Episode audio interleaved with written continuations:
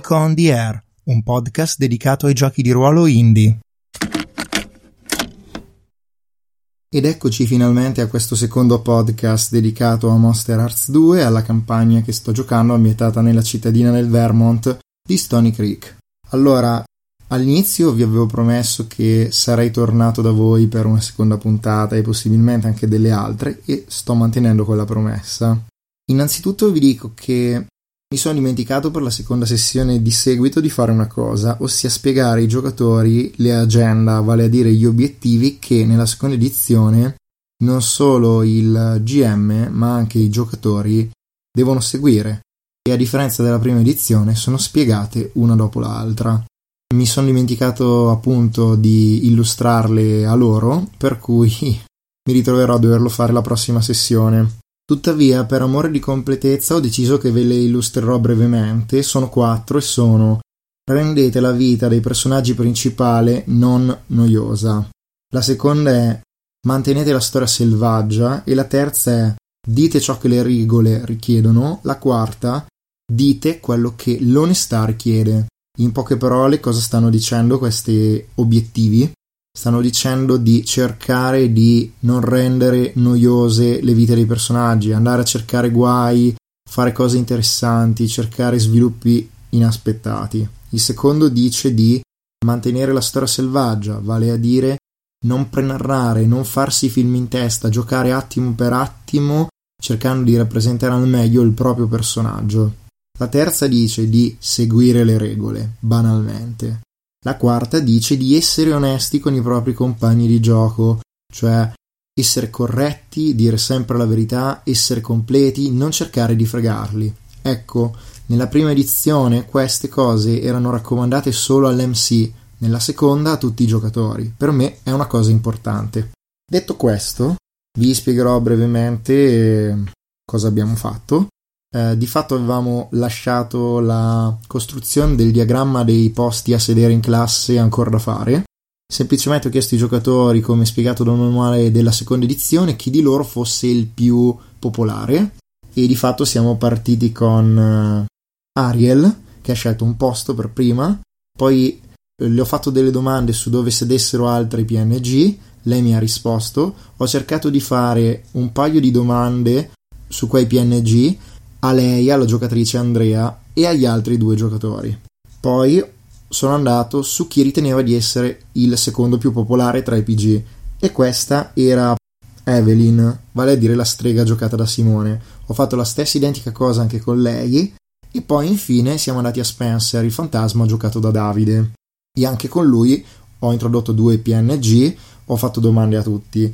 Fatto sta che il manuale dice di utilizzare un diagramma di 4x4 o 3x5. Io ne avevo uno di 3x5, oltretutto sono 15 posti anziché 16 e secondo me 16 erano troppi, anche 15 ho constatato. Già facendo 2 PNG per ogni PG, vale a dire che alla fine avevo 9 PNG. Un PNG l'ho introdotto mentre giocavo e l'ho scritto nel diagramma Fatto sta che ho altri 5 posti liberi. Secondo me creare altri 5 PNG o 6 avrebbe voluto dire creare 4 PNG a testa, cosa che il manuale sembra consigliare in questo momento. E di fatto ti dice di riempirli.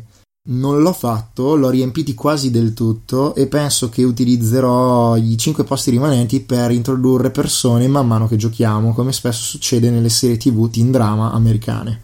Sinceramente devo dire che secondo me crearne 4 a testa sarebbe stato veramente troppo, per cui sono contento di questa scelta. Già così abbiamo tanti PNG. E ci avremmo messo anche molto tempo, cosa che stavamo già facendo, non volevo mettercene di più, avevo già tanta carne al fuoco. Ecco i motivi della mia scelta. Adesso vi spiego brevemente cosa è successo durante la sessione. Abbiamo iniziato con la classica scena in classe, volevo subito un momento di tensione, Spencer il fantasma è stato il primo ad arrivare, Dopodiché sono arrivate anche Steffi, la migliore amica di un tempo di Ariel, la cacciatrice, e Kim, il suo ragazzo, un tipo un po' popolare. Stavano organizzando una festa, hanno lasciato dei volantini. Poi è arrivato Terence. Terence era il miglior amico del fantasma, ma da quando è morto lui non lo calcola più secondo Davide, il giocatore del fantasma, è perché non gli ha restituito la macchina fotografica che gli aveva prestato e che ha perso nel lago quando è morto. Terence voleva andare a tutti i costi alla festa, per cui eh, è andato a prendere gli inviti, ma Kim non era dell'avviso, gli ha fatto uno sgambetto, lo ha fatto cadere e lo ha canzonato.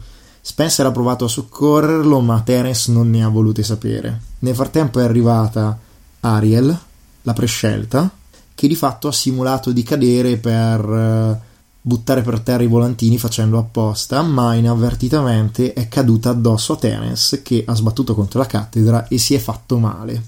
A quel punto era tutta premurosa e lo voleva portare in infermeria, voleva persino che Spencer li accompagnasse, ma a quel punto Terence, pur di non stare con Spencer, ci è andato da solo.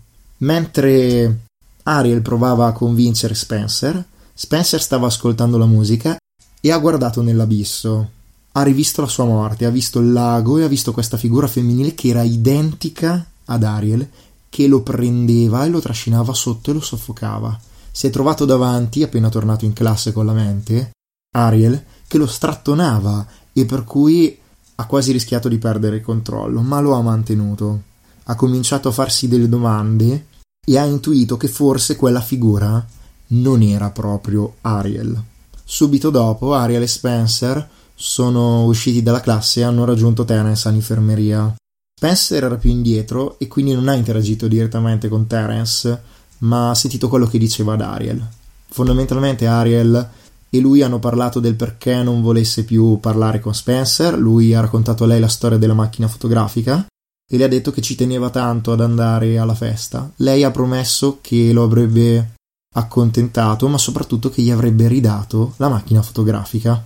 Dopodiché abbiamo visto arrivare Evelyn, la strega, che ha interagito con Miss Perrington, la professoressa di scienze, che ha chiesto dove fossero finiti gli altri gli hanno spiegato tutto, fatto sta che quando sono tornati la professoressa di scienze li ha messi in punizione dicendogli che si sarebbero fermati a scuola a far fare i compiti ai ragazzini delle medie.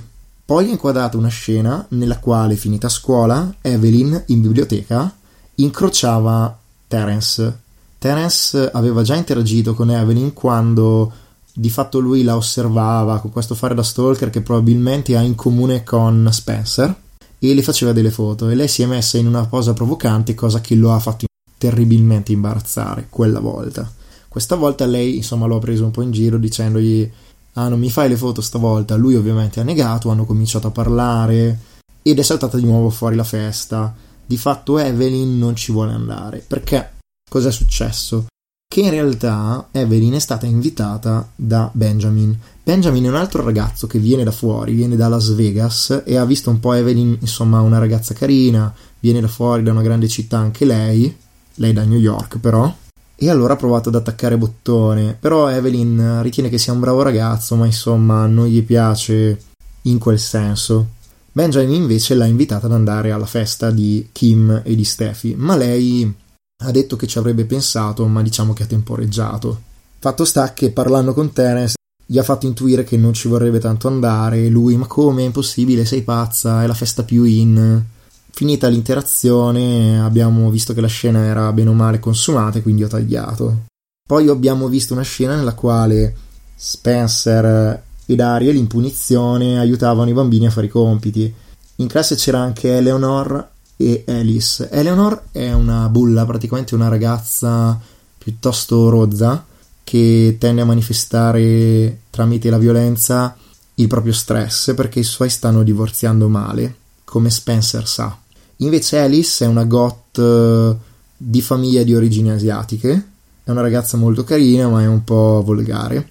Fondamentalmente, siccome anche Ariel è stata invitata alla festa da Matthew, che è praticamente un ragazzo di origini afroamericane che ha la passione per lo skateboard, e ha un debole per Ariel, ma a sua volta Alice, questa ragazza goth eh, di origini asiatiche, ha un debole per Matthew, tant'è che è stata messa in punizione perché gli ha fatto vedere le mutandine in classe e lui era terribilmente imbarazzato perché non era quello che si aspettava.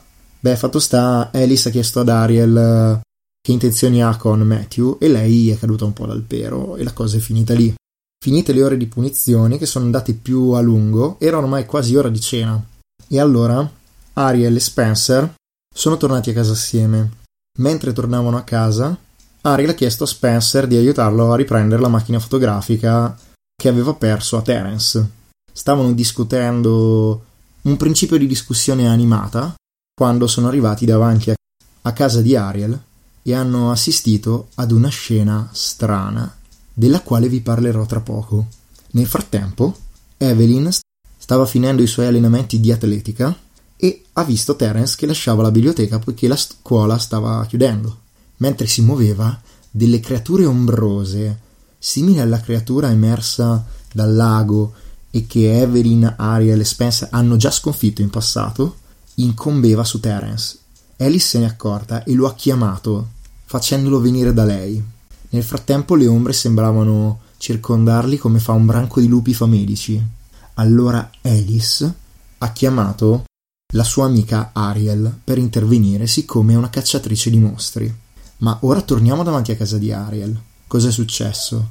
Ariel ha visto che la sua famiglia era a tavola con una persona che era uguale a lei, identica, e Spencer ha riconosciuto quel leggero sguardo differente in quella ragazza, che era quello della ragazza nelle sue visioni. A quel punto la ragazza dentro ha incrociato lo sguardo con loro che erano fuori e ha chiesto ai genitori di poter salire in camera sua. Proprio in quel momento ad Ariel è suonato il cellulare. Era Alice che la stava chiamando.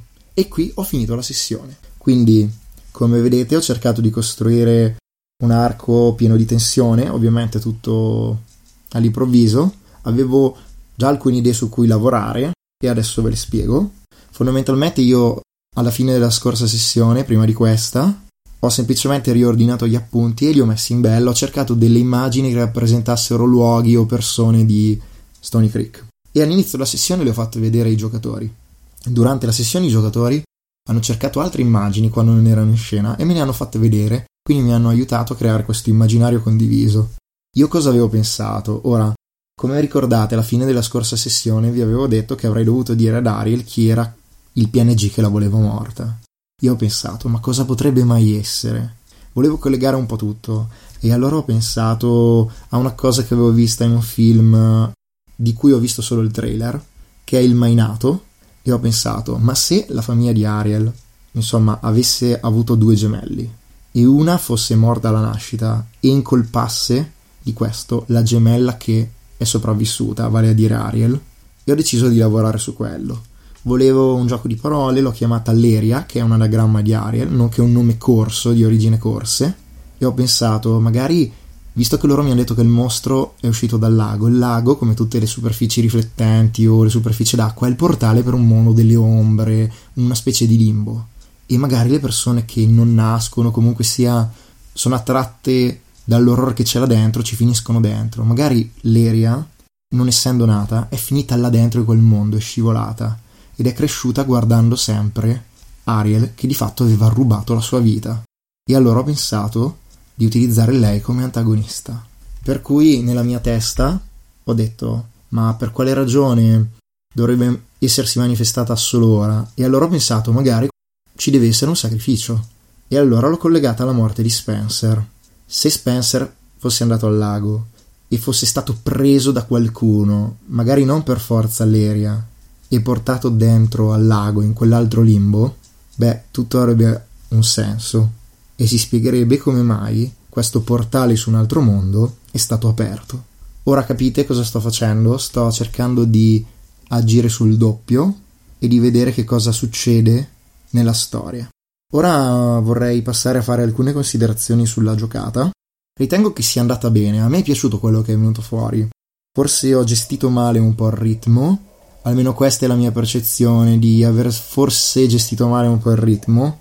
Una cosa che devo constatare è che non sono girati PX. Il giocatore che ha tirato di più è stato Davide, che avendo giocato con me a lungo e avendo provato diversi giochi Power Barry Apocalypse è un po' smaliziato. Ma devo dire che nonostante lui abbia tirato parecchio più degli altri, comunque sia tutte le volte che hanno tirato non hanno fatto credo un 6 meno in tutta la sessione. Per cui niente PX. Oltretutto, quelle volte che ho cercato di tentarli usare le stringhe o i fili o le strings, come volete chiamarle, per darsi dei picks, per manipolarsi, non l'hanno mai voluto fare, per cui il risultato è che sono girati pochi picks. Questo vuol dire che non so bene come si attesterà la campagna a livello di ritmo. Ora vi ringrazio per avermi ascoltato e vi saluto rimandandovi alla prossima puntata.